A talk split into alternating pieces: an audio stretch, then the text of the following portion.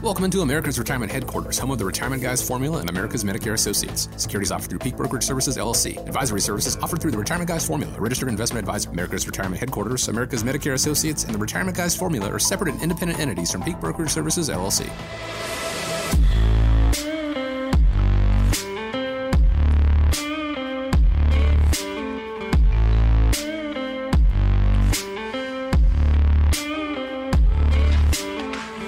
For joining us today here on America's Retirement Headquarters, home of the Retirement Guys Formula and America's Medicare Associates with Nolan Baker and Scott Kirshner. And myself, my name is Chris Swan. Whether you've been with us uh, for a long time or you're a first time listener or viewer, we appreciate you spending time with us. Here's how I reach out 419 794 3030. That's the phone number 419 794 3030. Always online, americasretirementheadquarters.com. On today's show, you can hear what a famous unretired football player offered advice uh, to a movie star who's working once again. We've got the signals that can tell if you're on the right track to financial independence. And do you have the right financial components for your retirement red zone?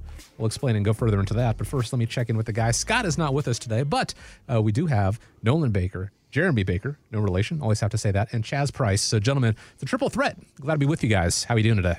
Hi, doing great. Yeah, it's good to be here. Had another great weekend, uh, and last weekend was the summer showcase for hockey. So it was good to see uh, my high school son get out there on the ice mm-hmm. with some of the other high school teams, and uh, it was a great weekend. But uh, yeah, great to be here. Yeah, happy to be here too. As I was saying earlier, Chris, just getting back from a trip to Miami, so feeling refreshed and rejuvenated, ready to go. Yeah, I'm happy to be here. Said I missed the hockey, and uh, we talked a little bit, little bit of football. It's that time of year. I think baseball is the only sport, you know, big sport that's on. So looking forward to football and hockey season yeah, it's a, back underway. big departure from you know October when you have all the major sports playing at the same time. Kind of a lull, but if you're a baseball mm-hmm. fan, it's a, it's a great time. But uh, you know, it's glad to be with you guys. Glad to uh, share with you guys and appreciate you taking time out of your schedule with us as well. So let's go ahead and jump into this week's show. With the chairman of the Federal Reserve says it's going to keep raising interest rates until it believes inflation is under control, even if that causes a recession. But at the same time, Jerome Powell admits, well, they were caught off guard.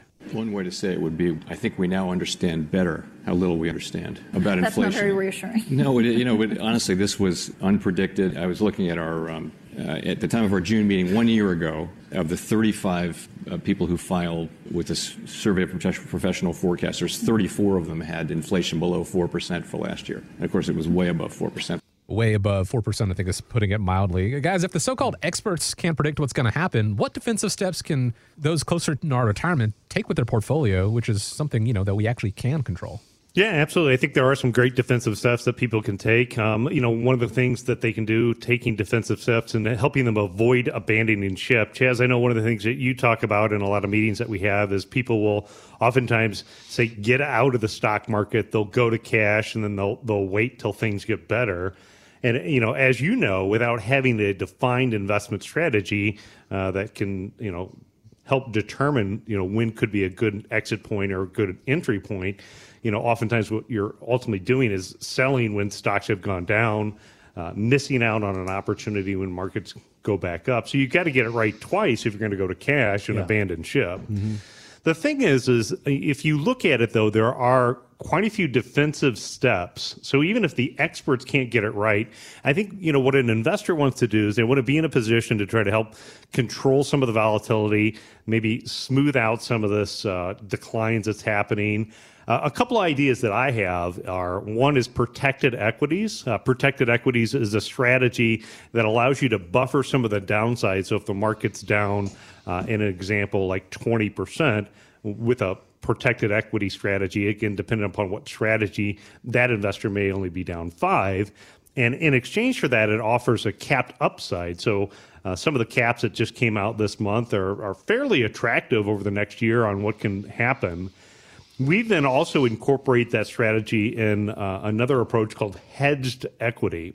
And so what hedged equity does is it takes a percentage of the money and it again it buys some defensive strategies that would allow us or allow the investor to put losses at a predetermined level if and when the market went down.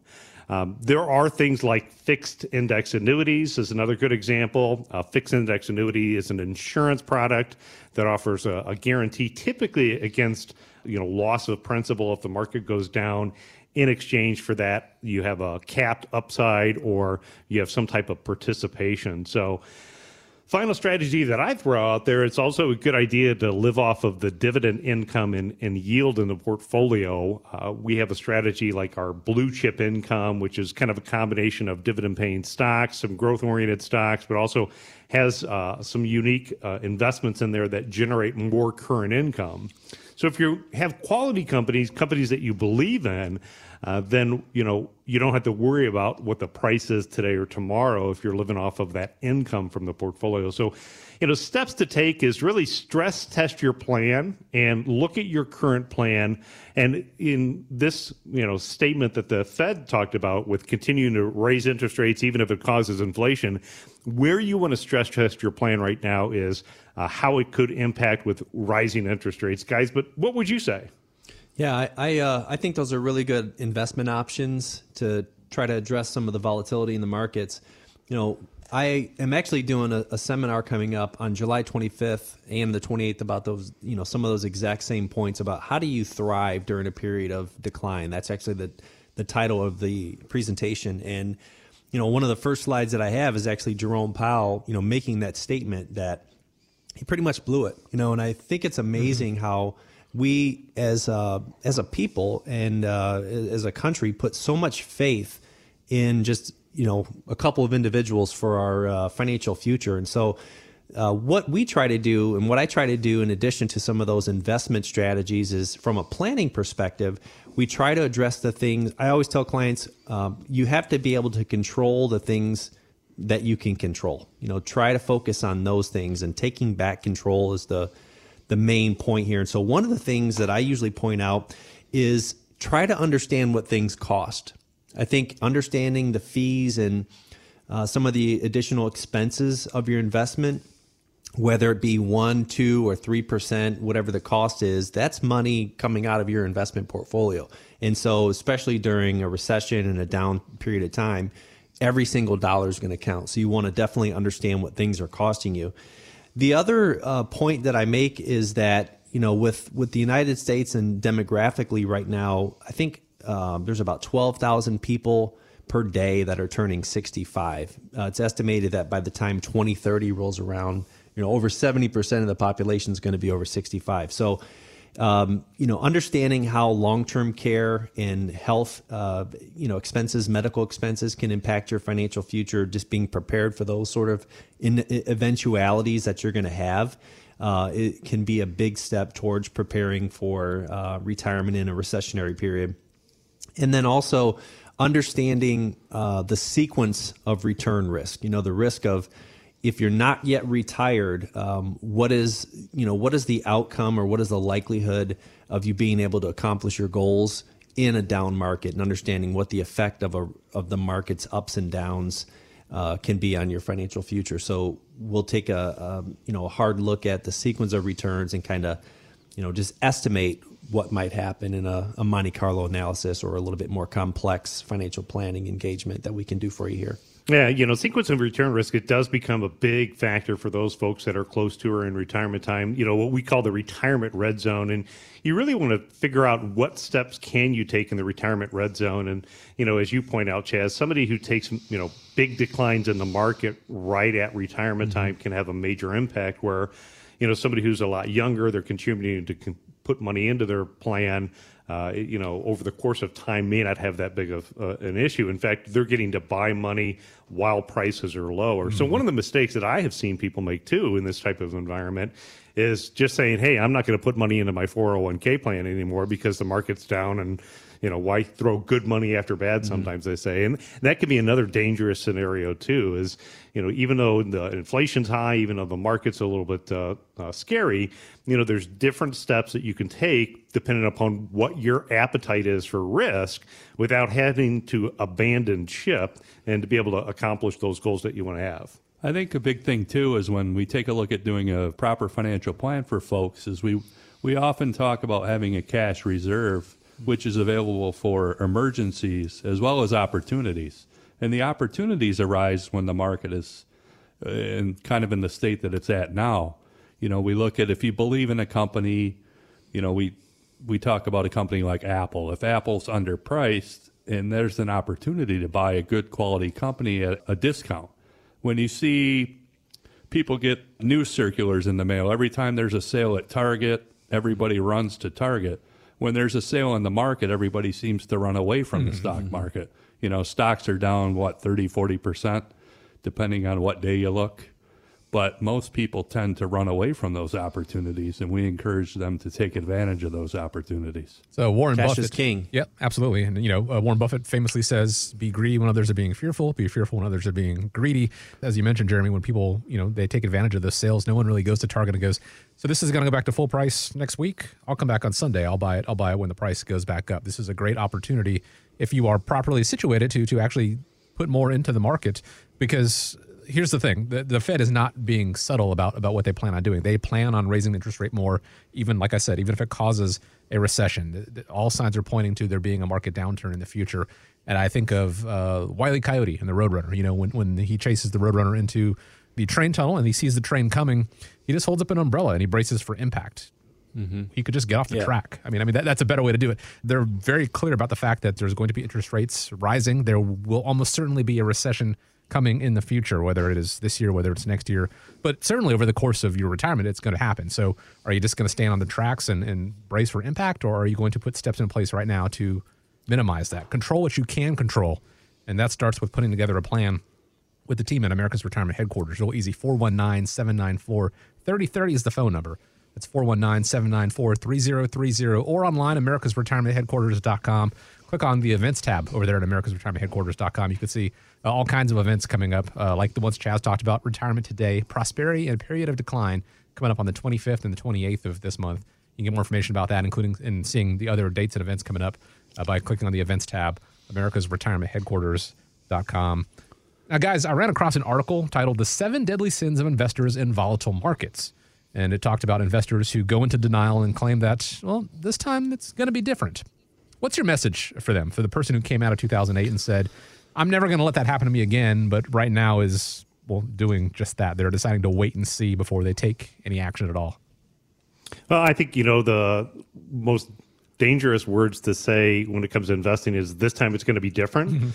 Um, you know, after being in business for over 28 years, I think we've seen uh, a majority of things happen. You know, you could say when the U.S. debt had the crisis and the you know the dollar got downgraded, that was the first time that that's ever happened in the history, right? So, you know, was it different that time? And look at you know, had you gone to the sidelines and sat in cash and missed out on what the market recoveries have been. Um, you could say, you know, this time it was different with 9 11. And, you know, as a veteran owned business, what a terrible thing that happened. But, you know, again, if we look back after the initial shock happened to the, the markets and the economy, look at again where the markets are at today. And, you know, there's been so many different times. I mean, you know, Russia moved into uh, troops into Crimea back in 2013. So again, is this time with Ukraine something different? Uh, there's always been a reason that this time it's different. And at least in my experience, it's not different. Uh, it's a normal part of the economic cycle where, you know, the markets go through good times and they go through bad times. Generally speaking, I think the market can handle good news and the market can handle bad news.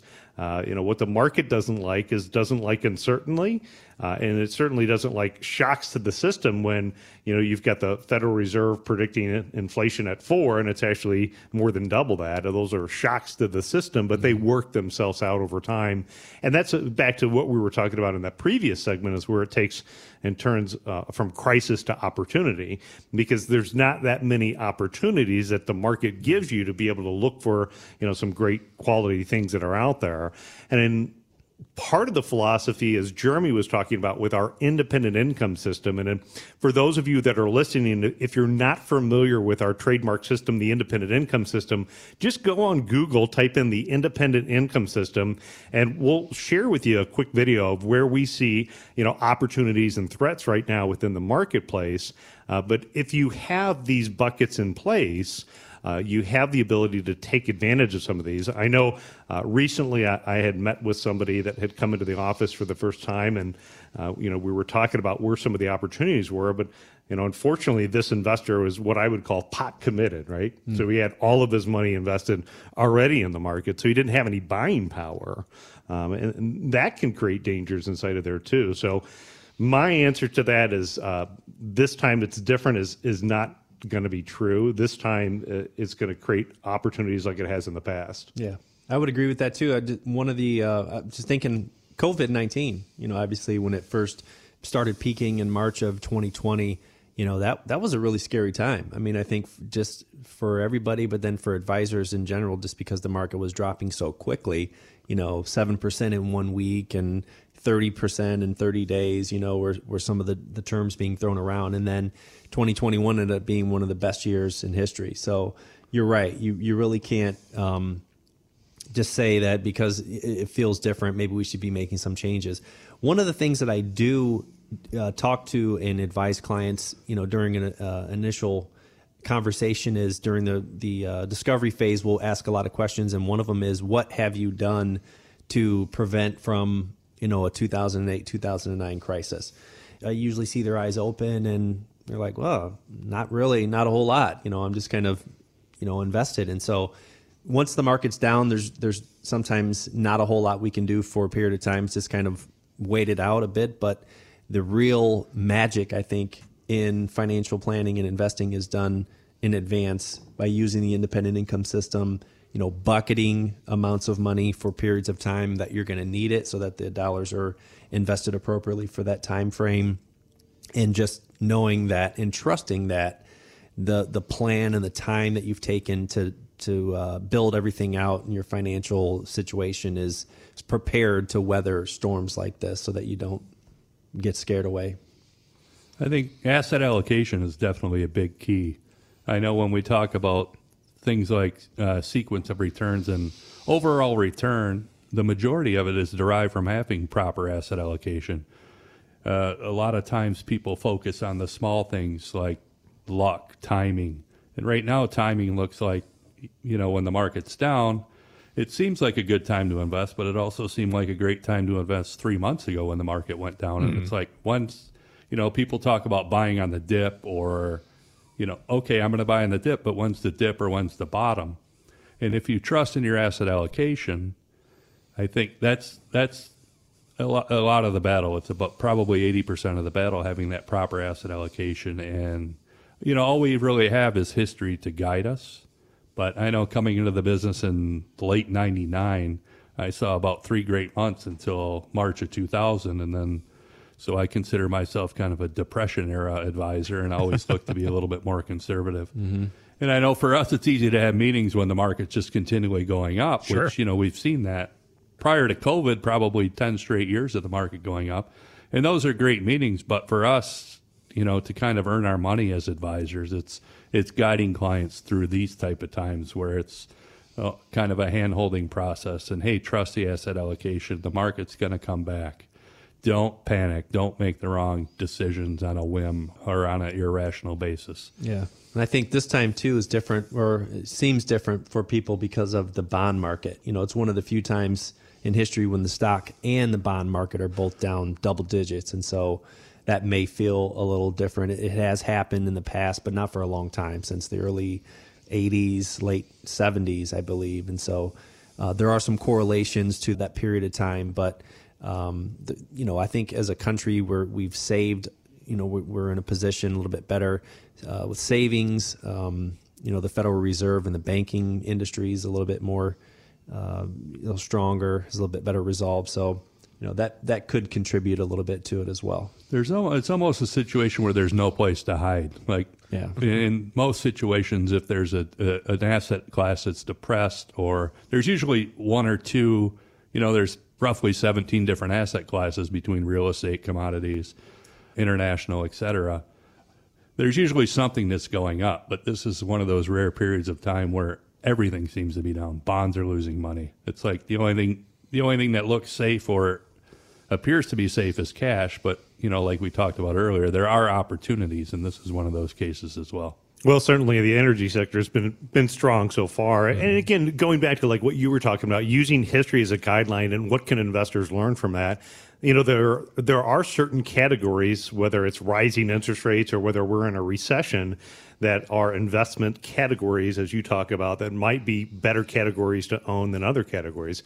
Uh, a good example is that think of uh, daily essential companies. So think of the companies that you need, uh, whether we're in a recession or not, right? Mm-hmm. So every morning I'm getting up, jumping in the shower, and I'm brushing my teeth, right?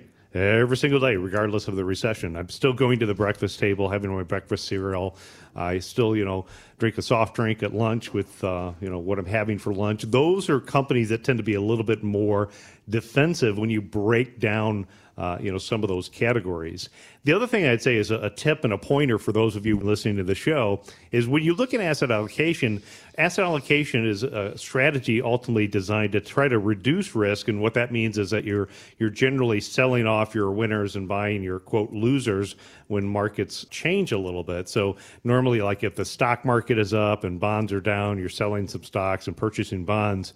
And as Jeremy points out, this year is a little bit different because you know in general the stock and bond market are both down but still don't ignore asset allocation.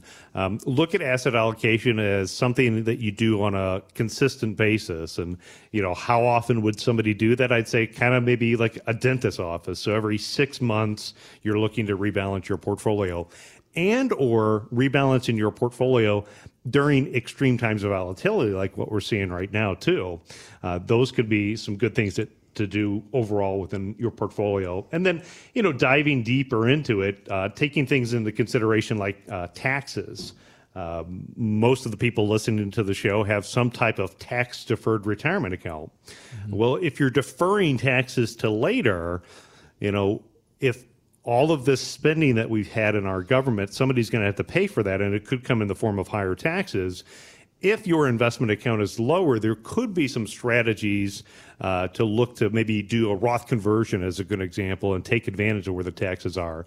Uh, there's also tax strategies when you look at taxable accounts where if you have some losers that maybe you want to get rid of, you can take some of those capital losses uh, and possibly use them for your tax purposes. Uh, you know, in that scenario, or even in doing Roth conversions, no matter what the taxes are, you always want to consult with your CPA or tax professional uh, to kind of find some things out.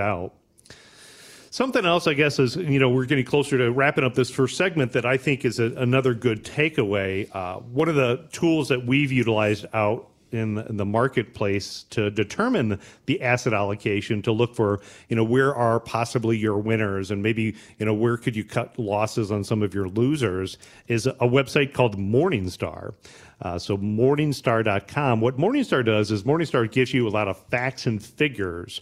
Uh, so you can go over there or you can get together with like our firm and we can take your account holdings and what we can do is we can put it into Morningstar and then we can start to slice and dice and do an x-ray of the portfolio. Another good example of something that we have seen, if you go back to the crash of 2000, uh, a lot of investors maybe felt they were diversified because they had five, six, ten mutual funds. Mm-hmm. Well, you know, back in the 2000s, those 10 mutual funds all still own the same technology. Mm-hmm. You know, so when we had the dot com bubble burst and the technology, you know, kind of blow up, those were the areas that really got hit hard. Uh, and Morningstar allows us to look at style drift, portfolio overlap, get a good analysis of where those holdings are, uh, and how to take a look at different places on where to position the portfolio. The final thing that I'd say is look at your road to recovery.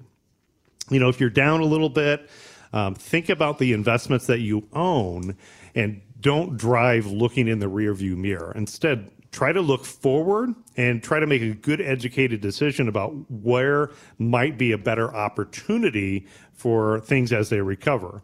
Uh, as an example, I think if you look at the growth potential between stocks and bonds, you know, stocks historically have a better growth potential. And I think we're in one of those environments right now where, you know, stocks and bonds, and again, depends upon somebody's risk tolerance. But if we're picking two and we say which one, you know, since they both got beat up, have a better opportunity, I'd say there's some great opportunities out there within the stock market. Mm. I would uh, tend to agree with that. Recently, uh, we did a, uh, an interview with another financial advisor, a CFA out. Uh, I believe he's the accounting and economics professor at the Citadel in South Carolina. He actually had an interesting statistic. When the 10 year Treasury note is above 3%, it tends to outperform the stock market. So, to your point as well, it good it does make sense to own both, not to totally um, diverge from traditional asset allocation, but to still continue to own you know both stocks and bonds according to your risk tolerance. So something to to uh, look into for sure. It all comes back down yeah. to you know not putting all your eggs in one basket. Mm-hmm. We've talked about this many times on the show. People want to feel like they're in control, and and when it comes to the market and you know what the inflation rate is, it's like there's so many factors that are working against us where uh, they don't have any control over. And so they, they try to make moves that, again, try to give them at least the illusion of it, you know, whether it is selling stocks, whether that's the right thing to do or not, or, uh, you know, go all, all to cash or, or whatever. Uh, it's not to say that moves shouldn't be made, but they should be done tactically. And that's something that the team at America's Retirement Headquarters can help you with. I'm going to be a little contrarian here, where we keep talking about how people shouldn't go in with the mindset that this time it's going to be different.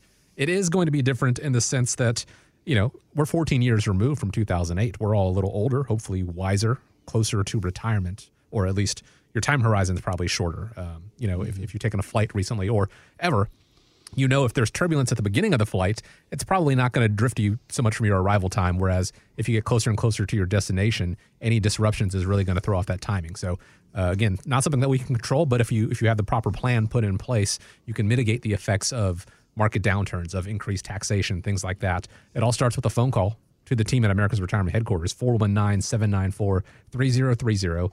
Online, americasretirementheadquarters.com. And like I mentioned earlier, if you click on the events tab on the website, americasretirementheadquarters.com, you can register for one of the upcoming uh, classes coming up uh, at BGSU Levis Commons. Retirement Today, Prosperity, and a Period of Decline. There's two coming up uh, here at the end of the month. There's some in August if you can't make the July dates, but you can see what works best for you and go ahead and, uh, and reserve your space there. America's Retirement Headquarters.com. So, guys, a story from CNBC talks about one drawback that retirement savers may encounter when they roll over a workplace 401k into an IRA, and that is higher investment fees. In fact, a study found that the typical hybrid fund in a 401k plan charges about 0.20% less than the same fund in an IRA, which, again, 0.20, not 20%. It doesn't sound like a lot, but it could end up costing retirees thousands of dollars. So, can you guys help clients in this situation make sense of it all so that their money isn't being eaten up by fees?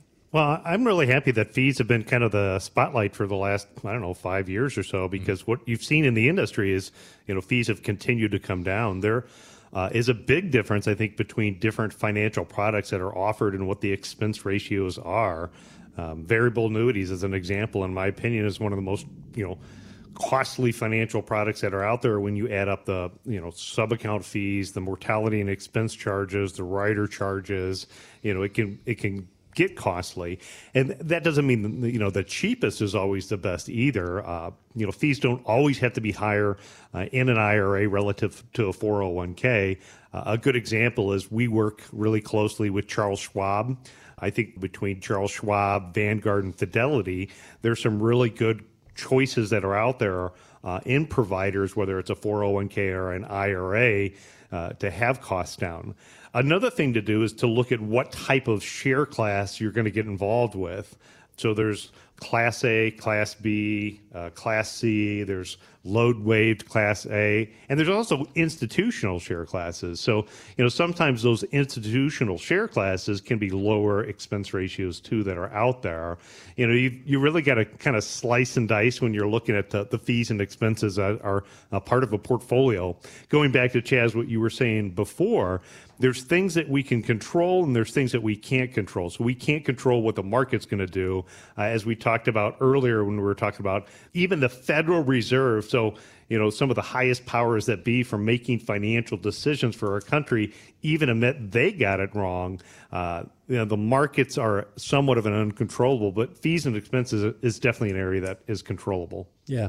And this is an area that I've spent a, quite a bit of time really working on and studying um, as an advisor. I've I grew up in a small business family, and uh, that's always been a passion of mine is retirement planning for uh, small business, uh, closely held uh, families. But one of the thoughts that I've always had about fees, Chris, is that fees really only matter to me in the absence of any value. Mm-hmm. So if I'm paying a fee for something, I'm okay with that as long as I know what I'm paying for.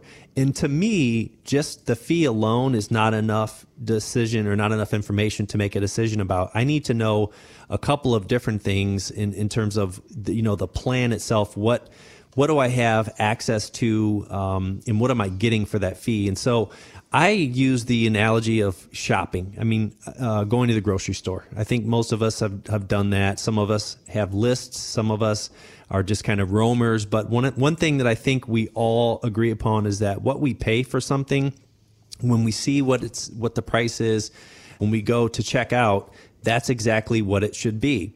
And imagine going to the grocery store and you're assembling all, you know, your, your cart and you've got this big cart of groceries and there's no screen. There's no way of you knowing, you know, as the cashier is running your items, what they're charging you for it.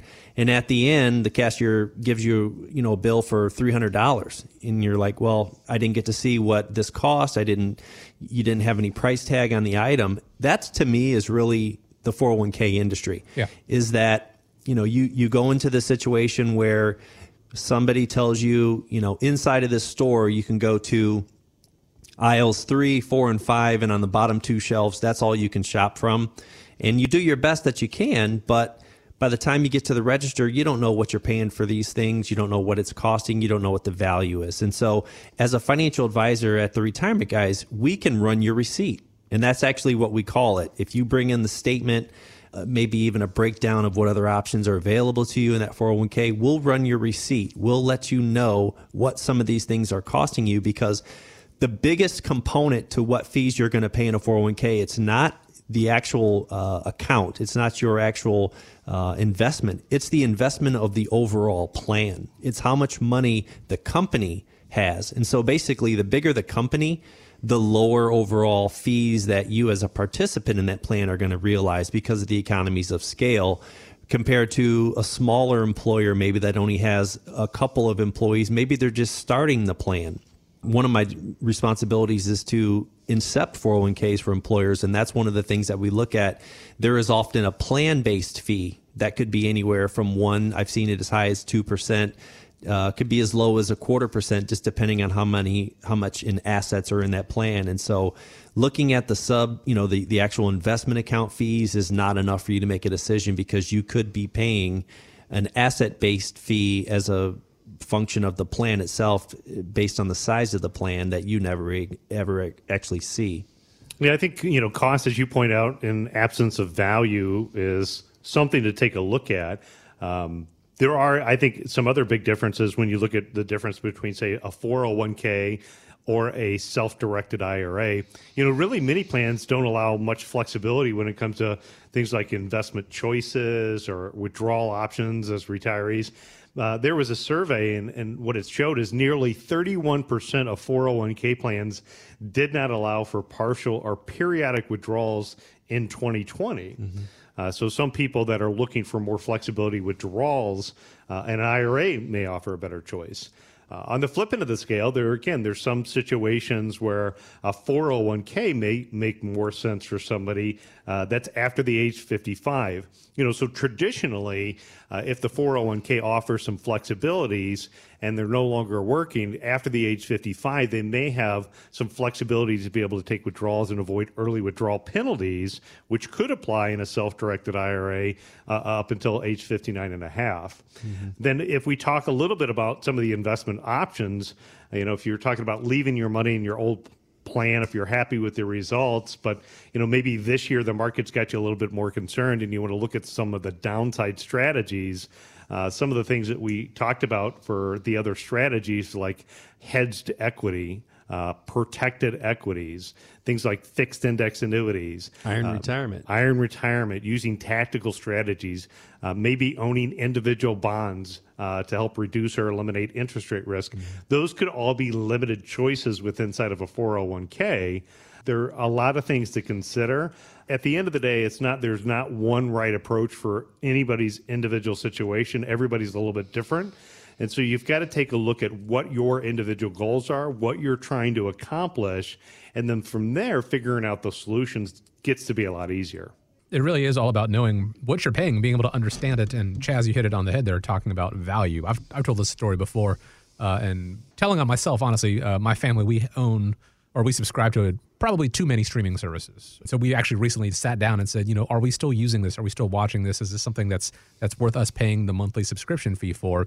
You know, especially in the light of some of them going up in, in rate and, and being able to say, yes, we do still watch a good number of shows on on this service or that service because we're able to quantify that. We know the value that we're getting for it and we know how much we're paying in exchange and we could say, yes, this is worth keeping. No, it's not worth keeping. We'll never be able to get rid of Disney Plus because of my son. That's a whole other story. But we know how much the bill is, honestly. But when it comes to your 401k and uh, things like that, you probably don't actually know what you're paying in fees unless you've done that deep dive, unless you've had someone like the professionals at America's Retirement Headquarters do that. And without knowing, you can't really assess the value that you're getting for what you are paying. And so that's something I want to task you with. Go ahead and have a fee analysis done. Have the team at America's Retirement Headquarters take a look and show you how much you are actually paying in fees be able to assess at that point if that is something of value to you or if there's other ways to maybe shift your assets around to to make it work better for you. Give a call, schedule a time to speak with them. 419-794-3030 or go online to americasretirementheadquarters.com. Uh, we've been told for years that a 60-40 mix of stocks to bonds in your 401k, that's a good portfolio design, but if you look at that portfolio this year, well, it's down across the board about 15%. Is this just an anomaly year where stocks and bonds are both down, or is the 60 40 portfolio just not cutting it anymore?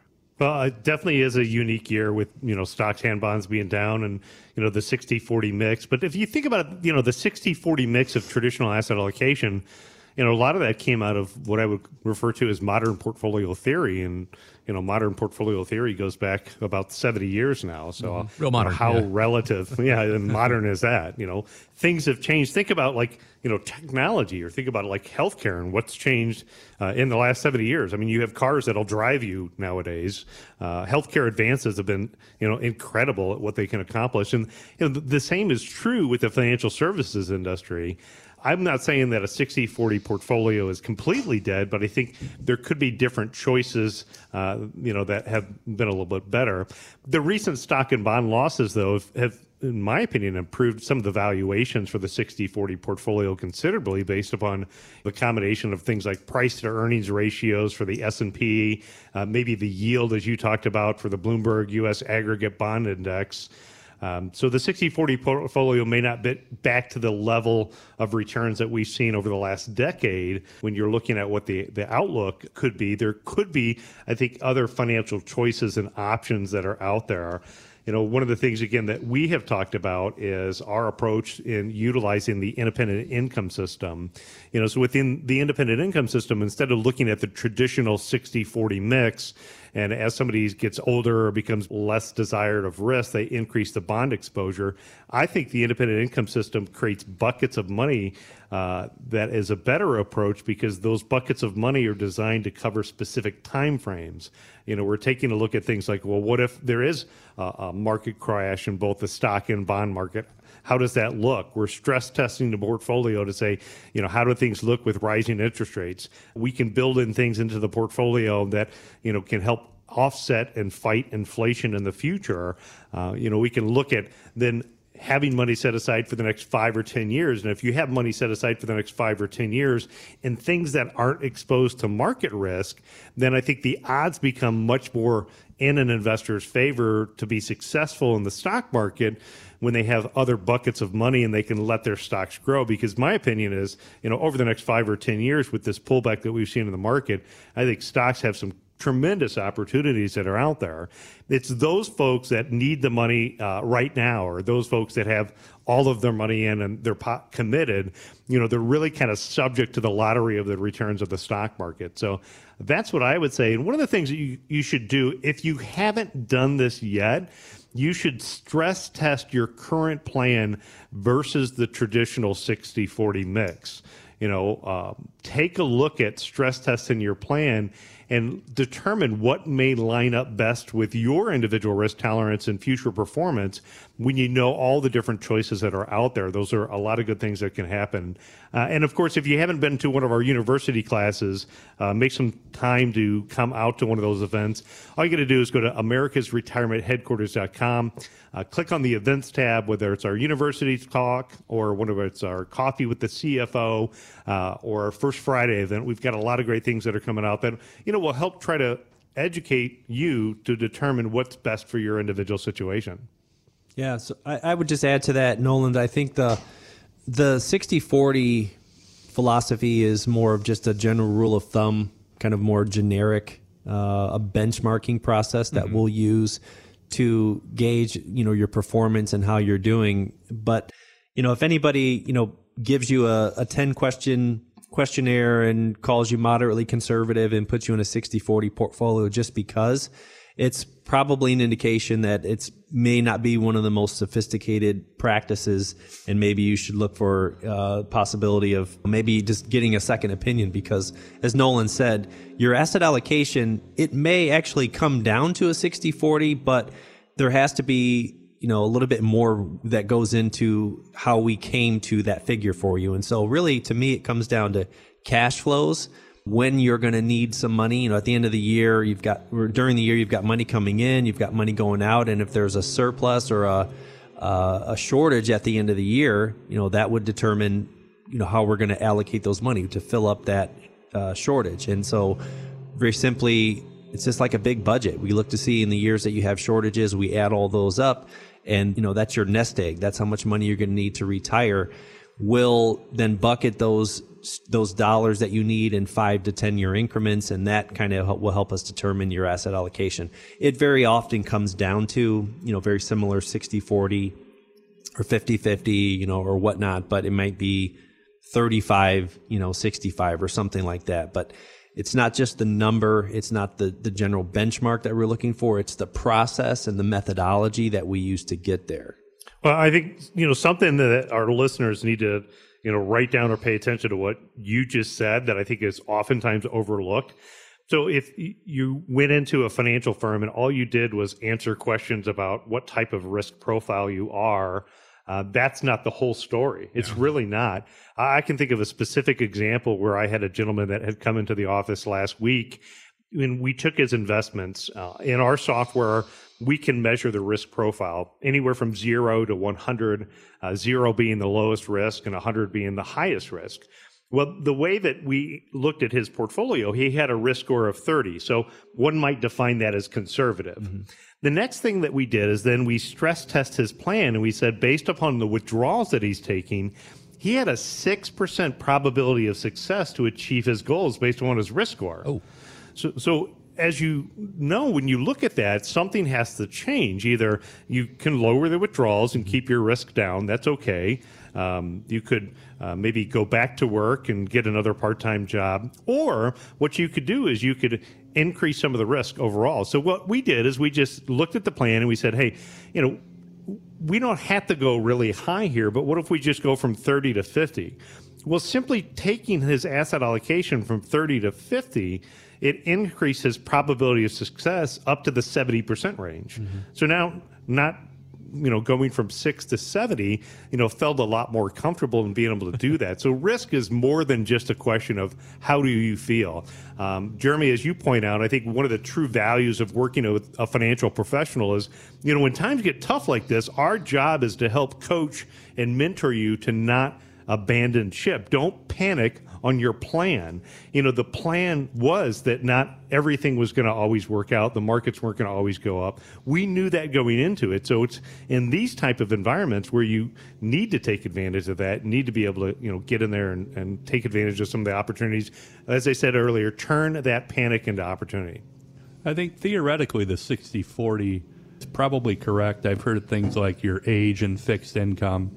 And then when you really dig deep into what that means, you know, having that conservative portion of your portfolio, or when we even take it a little bit deeper to the independent income system, we look at taking, you know, one year to three years worth of income that is safe and guaranteed. And that and that's really what the protection that you need to look for is, you know, most people want to have a a portfolio that is that aligns with their risk tolerance, but at the end of the day it's about getting I used to call it walking to the mailbox and getting that check, which now is, you know, checking the app on your phone to make sure that money's in your bank account. But that's the important thing to us, especially working with people that are close to or in retirement, is making sure that their needs are fulfilled, that their income level is safe and guaranteed. And there's so many different more sophisticated products than were available 70 years ago. So that 40% of bonds might not just be bonds, it could be individual bonds, it could be things like we've talked about before fixed index annuities, things that guarantee that keep your money safe and guaranteed when you actually need it. And then a portion for growth and a portion maybe in a midterm bucket that that's when we take a look at your overall asset allocation and how it affects you. 60 40 sounds great, but it's not for everybody. There's no one specific target for any specific person. If, yeah. if that were the case, then the federal government wouldn't need to tell us because there'd be one perfect solution. And we all know that's not the case. Yeah. 60 40 or, you know, that nomenclature is not a plan. Don't assume that because your advisor called you moderately conservative that you're going to be okay. You know, moderately conservative is really, to me, one of the most ambiguous terms in our industry. It means to me that when things are going well, yeah, I'm moderate, but when things are going poorly, how dare you lose me money? You know, it's like very difficult for us to identify what that means. So don't let people use uh, generic terms on you. Yeah, the same client who was conservative today when the market's down was aggressive five years ago when you couldn't lose money regardless of where you put it. Yeah, yeah, it's very easy to say that you're comfortable with having a high level of risk when the markets are, are swimming along, like you guys said.